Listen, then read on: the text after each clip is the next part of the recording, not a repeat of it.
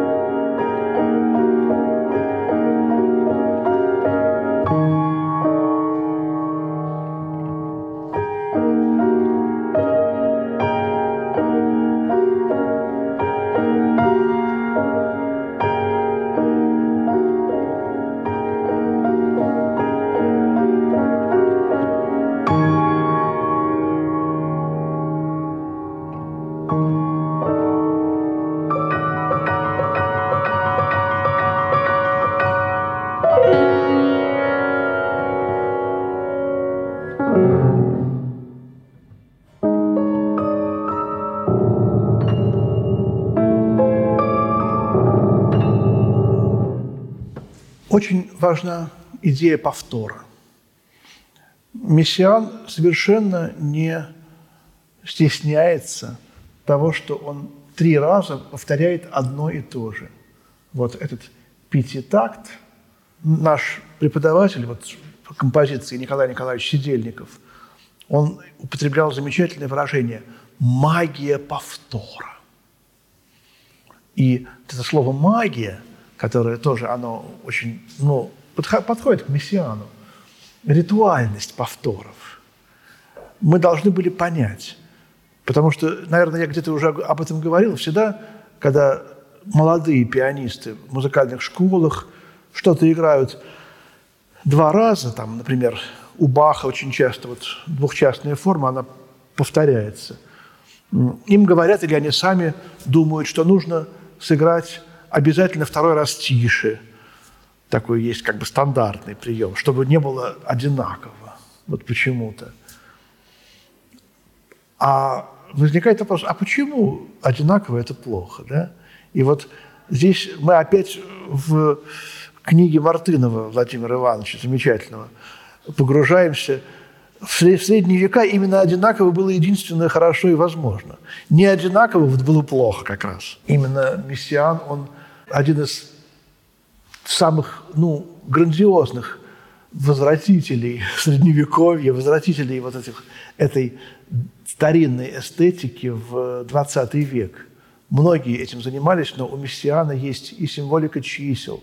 И вот он прекрасно объединял современное понимание музыки, искусства и жизни с старинным пониманием и музыки, и искусства, и жизни – и приводил это все в гармонию. Вот его, так сказать, уникальность. И, между прочим, наверное, он в этом следовал э, Богу Отцу, опять же, вот тут вот. Где-то я тоже говорил, что я это понял в консерватории, когда я играл сонату Листа, там есть такое место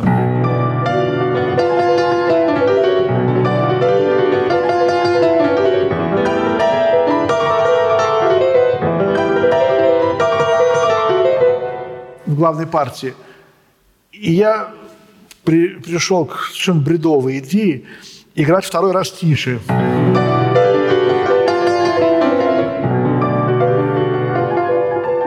Громко и тише. Значит, ничего более глупого и неподходящего к музыке и абстрактного, головного придумать было нельзя. И хоть Лев Николаевич мне ничего не говорил, Но мне такая вот замечательная женщина, Кира Алимасова, концертмейстер дирижеров хоровиков, но она и легендарная была, Кира Алимасова. Она мне сказала, Ванечка, хорошо играл, только, пожалуйста, вот, там пьяно не надо делать. И я при всей моей фанаберии тогдашней, я почувствовал, что она права. И потом уже, когда в конце 80-х я играл э, для себя Ноктюрн Шопена,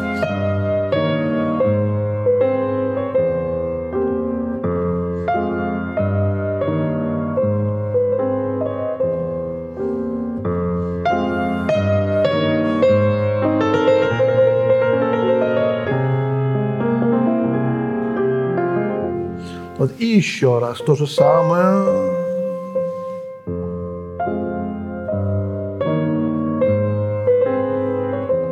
И вот это бесконечно повторяется, эта фраза. И я уже тогда понимал, что абсолютно никакое исполнительское решение, чтобы это сделать громче или тише, тут абсолютно не подходит. И вот э, именно здесь я и понял, что надо именно играть это одинаково. Блок. Умрешь, начнешь опять сначала. И повторится все как старь. Ночь, ледяная рябь канала, аптека, улица, фонарь. Но у него это как раз не совсем как старь. И вот эти мельчайшие отличия, они все равно будут. И поэтому вот тут вот это вот как бы ритуальность повторов, она у мессиана присутствует.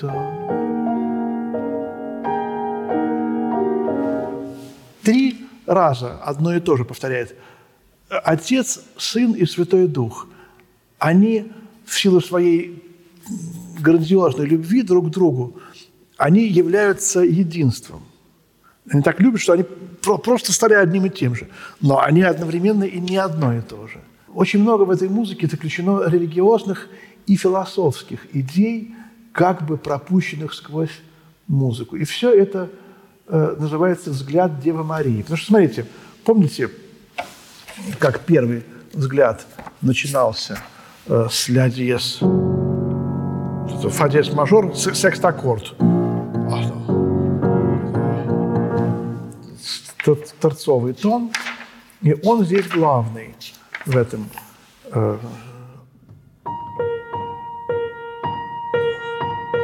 вот скелет. Это начало и конец. Три звука торцового тона фа диез мажорного трезвучия, которого, которого здесь нет.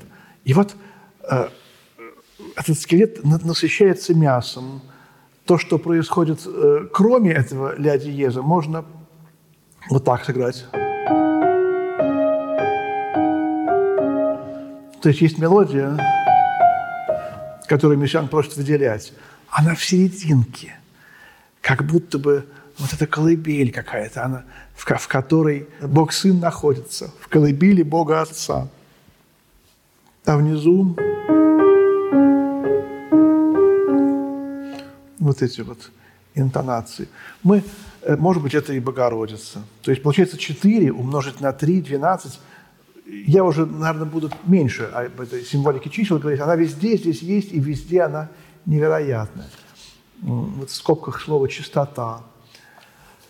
Э, и он пишет, изображайте значит, чистоту, э, приглушенно и наивно. Вот такие вот обозначения его, его замечательные. Очень умеренно – Восьмушка 72, опять символика чисел.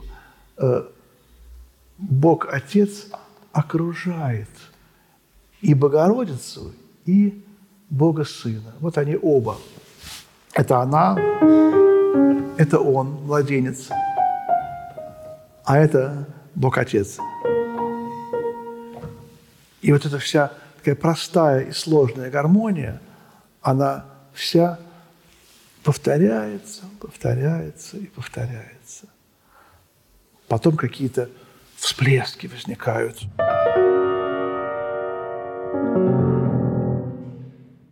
И так далее. И что-то другое, и опять то же самое. Э, какая-то вспышка света, может быть, общение Девы Марии и Бога Отца. В точке золотого сечения, конечно же. И реприза. То же самое, только плюс мелодия.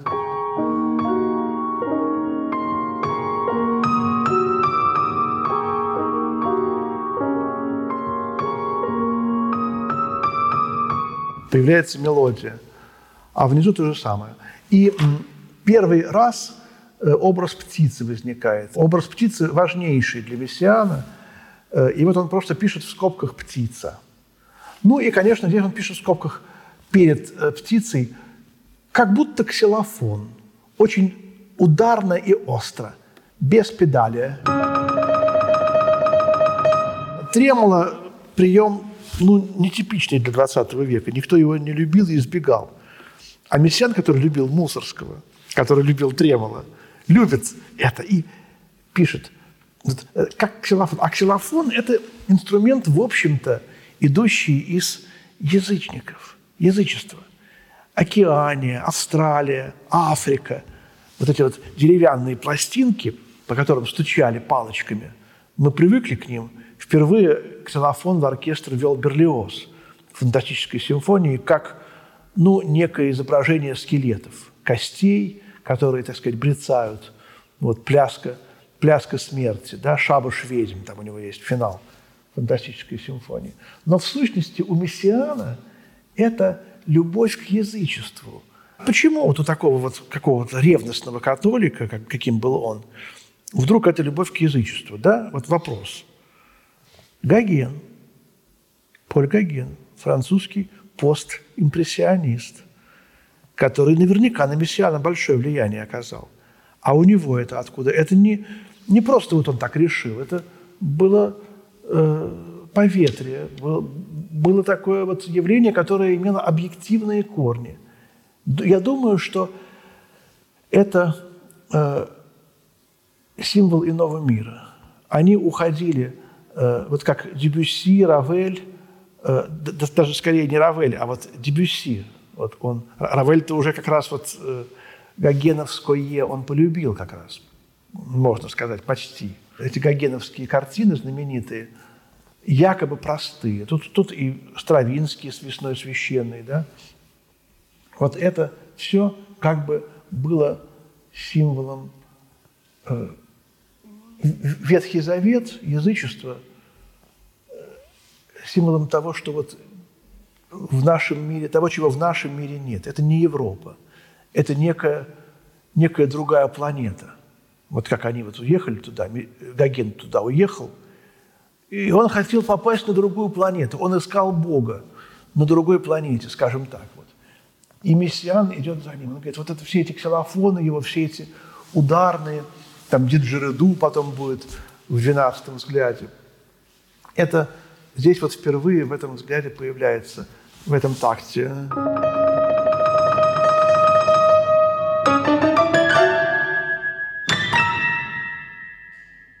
Вот такая вот вскрик этой птицы.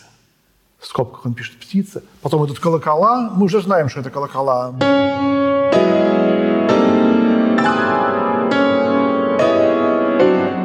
И э, вспышка света, молния и гром. Сначала молния, потом гром, все как полагается, да? И реприза.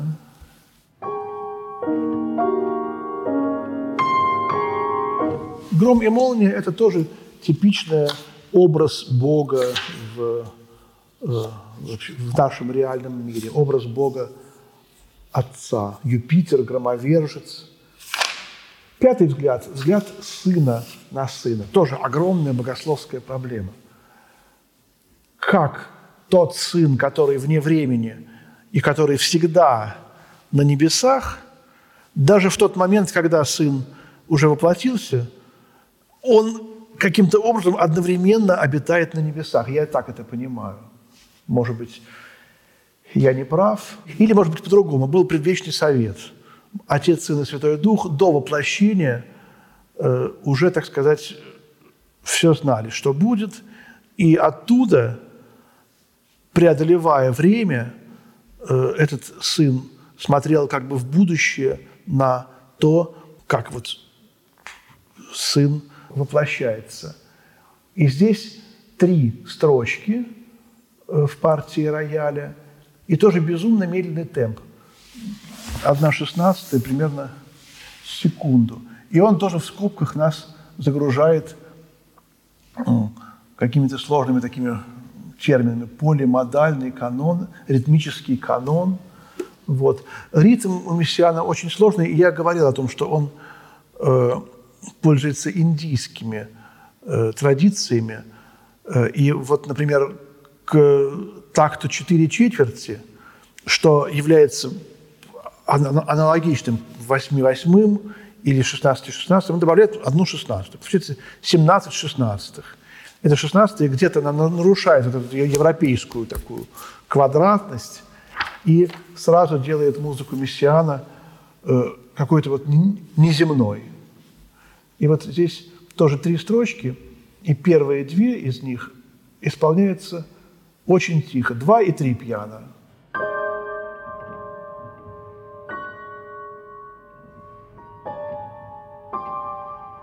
Видите, витражи, слышите, да, музыку?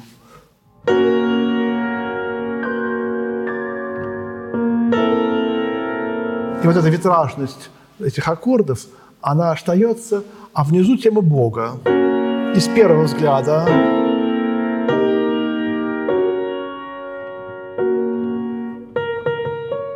мы о ней много говорили э, в самой-самой первой лекции. Эта тема Бога, она вступает спустя три четверти после начала одновременного звучания этих двух тем, наверное, Святого Духа и Сына. Потом возникает образ птицы,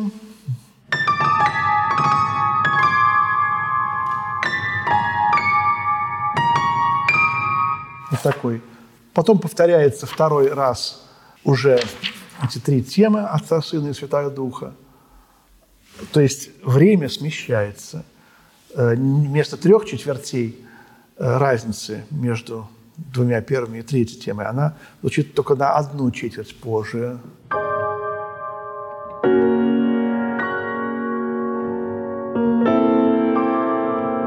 Вот, и так далее. Опять, опять птица, как некий такой образ э, Святого Духа.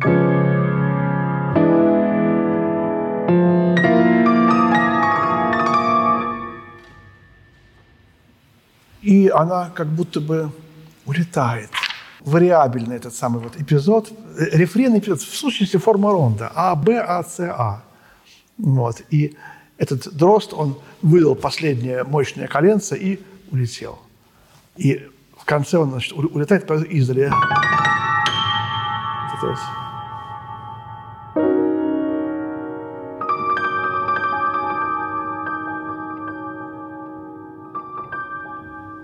на лету какие-то свои песни. Мы прямо слышим, как он поет, удаляясь от нас. И последнее, вот это они, проведение этих трех тем, они все вместе одновременно. Уже не три, не одна, а ноль четвертей, все вместе. Вот, и здесь тоже опять богословский смысл. В нашем земном времени – Отец, Сын и Святой Дух соединились в воплощении Иисуса Христа. Вот. И последнее в конце. Опять этот дрозд, он уже совсем далеко или высоко 12 э, раз произносит свою, так сказать, эту формулу.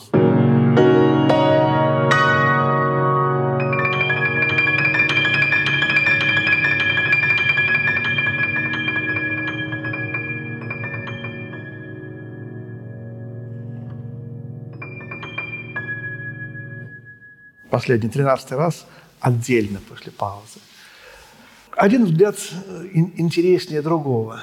И шестой взгляд в этой лекции еще будет разобран. Шесть дней творения. Э, взгляд называется «Он – Творец всего». То есть ясно совершенно, что речь идет о Боге Отце, который сотворил все – и понятно, что здесь мессиан говорит о мистическом, символическом значении числа числа 6. Вот в этом э, предисловии речь идет о фотонах, о галактиках, о спиралях. Э, то есть он пытается изобразить в музыке вот, вот эту вселенную. И получается у него примерно то, как если бы Вселенную попробовал бы изобразить Гоген. Вот у Гогена мы знаем какие-то вот люди, э, которых он с натуры рисовал, в племенах, в которых он жил, пейзажи. Э. А здесь, вот если бы Гоген вышел в открытый космос, что бы он нарисовал там? Это самый технически сложный взгляд во, всей, э, во всем цикле. Он даже для меня был сложнее, чем 10 и 20. Видимо, это логично, да, потому что первое существо во Вселенной, Бог, Отец, он, конечно же, так и, таким и должен быть, самым сложным. И почему-то, как ни странно, этот взгляд напоминает мне первую сонату Дмитрия Шостаковича. Вот, по вот этой вот секунде, которая в серединке. И я даже такую немножко э, идею странную э, предположил, что ведь мы знаем, что в 27 году Сергей Сергеевич Прокофьев приехал в Москву за границей, или в Ленинград, то, что было, и послушал сочинения молодых композиторов, чтобы эти сочинения издать на Западе. В универсальном издательстве в Вене они требовали, хотели, чтобы он дал им рекомендации. И ему играл, значит, Шостакович первую сонату, он ее взял. И взял Попова, по-моему, септет.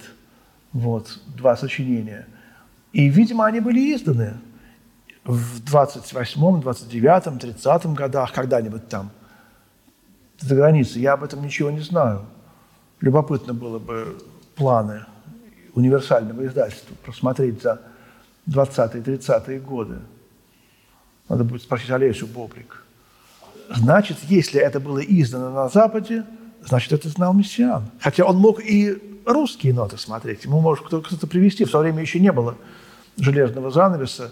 В начале 30-х даже он еще не совсем существовал. Вот. И поэтому это первая соната, в которой Шостакович в сущности то же самое изображает. Э, мир, созданный Богом, вот, возникший из этой секунды, начинается первая соната вот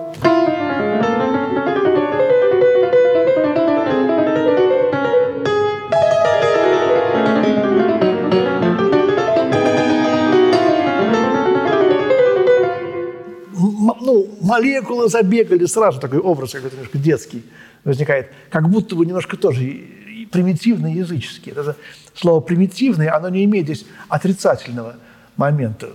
Примитивно – это хорошо. Большой взрыв, да, только что произошел, и вот все начинается. А у Мессиана фуга. Но совершенно другая фуга.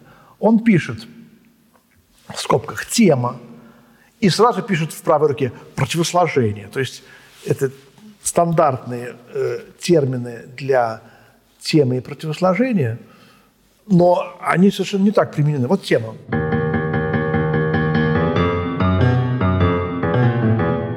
Такая вот тема. Э, здесь 9 раз проводится, потом опять малая секунда. И помните тему э, из первого взгляда? противосложение И уже во втором такте они э, меняются местами. Правой руке возникает тема, но совершенно в другом виде. Мы ее даже не узнаем. Но вот эти вот повторяющиеся радиезы, вот он немножко такой вот абстрактный мыслитель, мессиан, и он утверждает, видимо, что э, Бог был таким же, как и он. Ну, я шучу, конечно. Он, так, он в этом подражает Богу Отцу. И тут Есть э, очень интересный прием в этом э, в шестом взгляде. Огромный кусок, вот начиная с первого такта и до э, 30 страница, он начинает повторять. Последний такт 29 страницы. Вот. А на 30 странице маленький такой вот э, как бы центральный эпизод. Вот. И э, с последней строчки 30 страницы там написано э, «ракоходная реприза» по-французски. Все идет как бы наоборот. Вот как, как в мире. Победа над временем. Вдруг мир идет назад. Я читал в нашем цикле лекцию о палиндромах. И вот именно благодаря этому шестому взгляду мне пришла в голову мысль, что палиндром – это в сущности портрет Бога. Вот если мы мир вывернем, то мы получим, так сказать, портрет Бога. Такое, конечно, немножко абстрактная, языческая, э, неправильная мысль, но она упрощенно, схематичная, она, в общем, вот именно вот здесь коренилась, в этом шестом взгляде. Вот. И э, где Господь? Помните в Ветхом Завете? Господь, Он не в шуме, не гром, не в ветре, а в звуке глаз хлада тонко. Есть такое выражение в Ветхом Завете. Бог там, где тихо. Бог в гласе хлада тонко. И поэтому вся эта мощная, жуткая какофония, в кавычках, да, тоже прошу прощения за это слово, вот, которая на, на нас обрушивается в шестом взгляде, на самом деле она совершенно не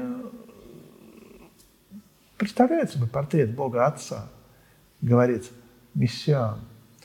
И вот начинается, тут, тут есть тоже некие э, искры, э, огня, вот это такого момента. Это тоже как бы вариант темы на 27 странице. Много интересного мы пропускаем, не все можно. Но начинается на 35 странице какой-то тихий дождичек. Вот когда вот вдруг Бог создал эту землю, этот голый, так сказать, вот раскаленный шар с этими искрами, и он понимает, что надо немножко водичкой его смочить, чтобы не так жарко было. Это вот последняя строчка 35 страницы. Фуга. Канон. Это тема таких вот такая вот идет. И очень э, конструктивно, но все это грандиозно, так сказать, возрастает, напоминает коду, уже не начало первой сонаты Шостаковича, а ее коду. И э, приводят к мощным раскатам грома. Это тема Бога.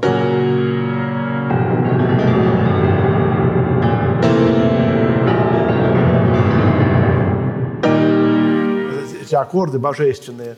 Вспоминается 11 глава из Евангелия Иоанна, когда Христос услышал э, голос Бога, как раскаты грома. «Прославь меня, Отче!» И прославил, и еще прославлю, отвечал ему Бог Отец – и некоторые, которые вокруг стояли, слышали э, гром. Это гром, говорили некоторые. А некоторые говорили, это ангел ему говорил, это не гром. А некоторые вообще ничего не слышали, потому что это было духовное явление. А Иоанн, богослов, который был э, ближе к нему, и он услышал именно эти слова.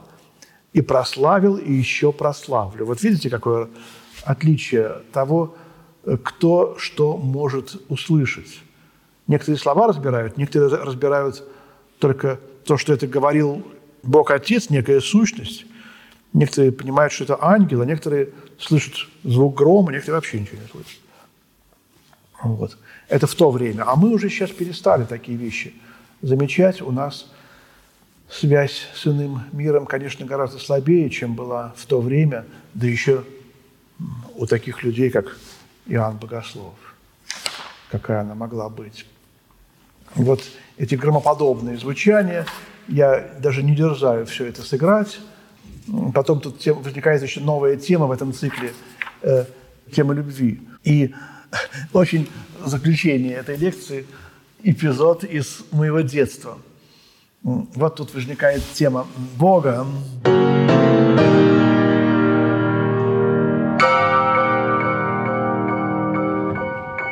Этот аккорд, вот, он повторяется 31 раз. И когда тема Бога, она тоже, видите, дается обрывком. Три, три аккорда. Потом 31 аккорд, вот это вот. Потом 5. Потом 29 аккордов. Он пишет число в скобках, чтобы мы, не дай бог, не просчитались. Каждый аккорд, естественно, выписан, но в конце в скобках 29. Потом уже не 3 и не 5, а 7 аккордов божественной темы. 23 аккорда. И после 7 – 11. Вот э, в чем тут, тут немножко арифметика, да? Мы все знаем, что такое простые числа. 3, 5, 7, 11. Вот это числа, которые не делятся ни на что, кроме себя и единицы. И вот тема Бога, она дана э, простыми числами. Количество аккордов является простым числом. А вот этот аккорд, он наоборот идет тоже по простым числам сверху вниз. 31, 29, 23. И вот на этом противостоянии 23 плюс 11, тут у него, значит, вот этот эпизод заканчивается. Встреча простых чисел. Одна цепочка идет снизу вверх по возрастающей 3, 5, 7, 11, а другая навстречу 31, 29, 23. Вот такая, видите, да, загрузил вас математикой. И почему это воспоминание детства? Потому что когда мы слушали это в 29 классе консерватории, в историческом классе, в котором занимались Нейгаус, Сафраницкий, э, класс был переполнен. Я рассказывал, Ирина Ивановна Наумова меня пригласила на это прослушивание. Тогда это была полностью экзотика, 74 или 75 год. И вот мы все сидели, и я помню, напряженно слушал. И когда это место звучало, я посмотрел на руки Льва Николаевича Наумова. И руки делали вот так. Он считал эти аккорды. Я, конечно, не помню там сколько, но я понял уже, что число важно, что это тоже вот э, это любовь средневековой музыки, средневекового искусства к числу. Ну и после этого числового эпизода проводится еще раз 12-тоновая тема, и заканчивает Мессиан фадия с мажорным аккордом.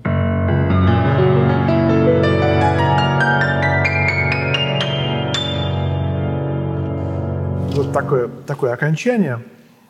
Все 12 звуков, но внизу его излюбленный фадия с мажор.